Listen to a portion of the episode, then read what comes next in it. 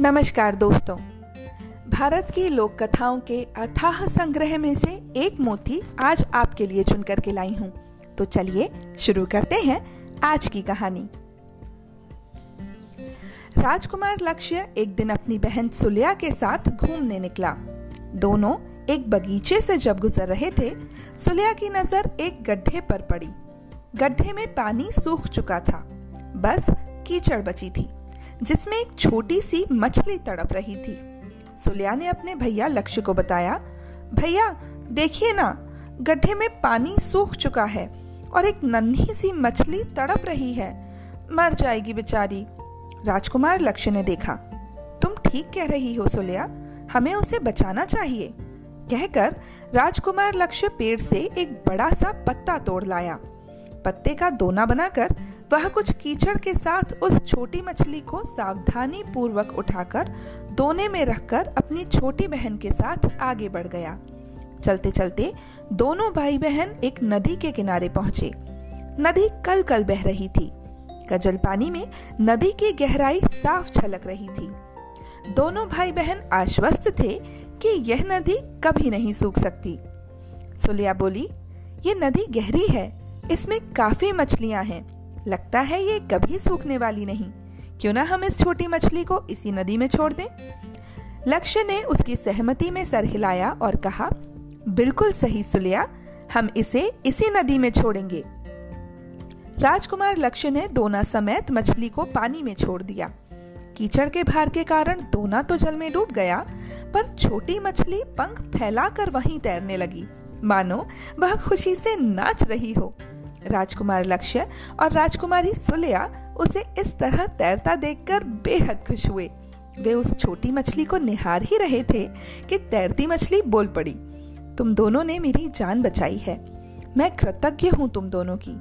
जैसे आज तुम दोनों मेरे काम आए हो, कभी मैं भी तुम्हारी ज़रूर मदद करूँगी। चलती हूँ। वह छोटी मछली आभार व्यक्त कर तैरती हुई नदी के अथाह पानी में कहीं खो गई। राजकुमार लक्ष्य और राजकुमारी सुलिया गौरवान्वित थे उसकी जान बचाकर। वे दोनों भी घूमते फिरते घर लौट गए।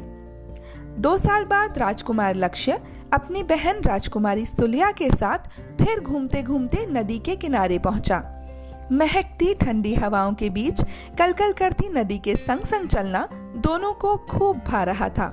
चलते चलते कुछ ज़्यादा आगे निकल गए।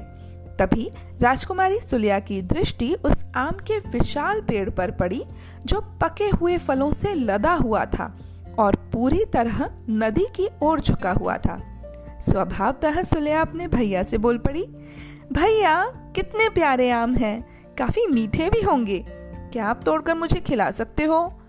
राजकुमार लक्ष्य ने आम के पेड़ को निहारा, मुआयना किया, फिर असहमति जताकर कहा, सुलिया पेड़ काफ़ी विशाल है।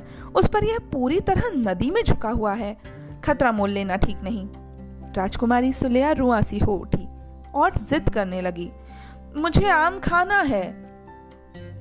सुलिया, मैं इस पेड़ पर नहीं चढ़ सकता, पर मैं तो चढ़ सकती हूँ। आप यहीं रुकिए, मैं आम तोड़कर लाती हूँ। राजकुमार लक्ष्य के बहुत रोकने की कोशिश करने के बावजूद सिद्धि राजकुमारी कहाँ मानने वाली थी? दन दनाती हुई पेड़ पर चढ़ गई और आम तोड़ने के लिए वह डाली पर लगभग नदी के बीच तक पहुँच गई। वहाँ पहुंचकर उसने ज्यों ही आम तोड़ने के लिए हाथ बढ़ाया कि उसका पैर फिसल गया और फिर छपाक।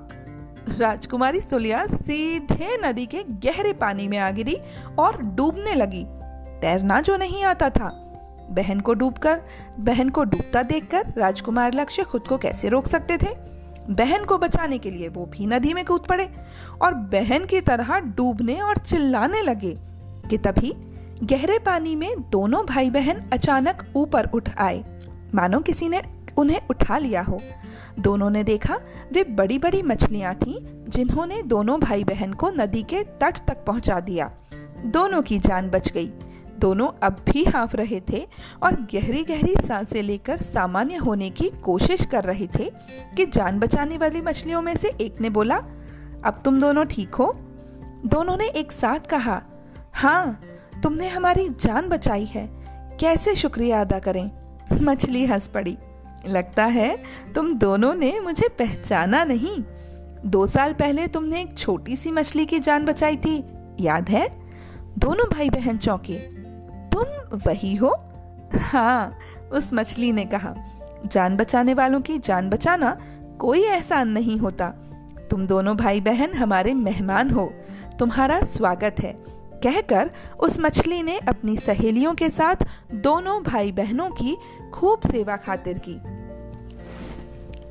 दोस्तों, ये कहानी भले ही लोक कथा है, काल्पनिक है, लेकिन इसका मर्म बिल्कुल सच्चा है। अच्छाई एक बूमरैंग की तरह है। जो अच्छाई करता है, उस तक ये वापस ज़रूर आती है। मुझे मैसेज करके बताइएगा कि आपके जीवन में भी ऐसा कोई सुखद अनुभव हुआ है।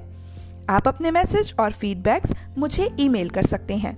मेरा ईमेल आईडी है Gupta Pratibha dot one one at seven at the rate Gmail dot com.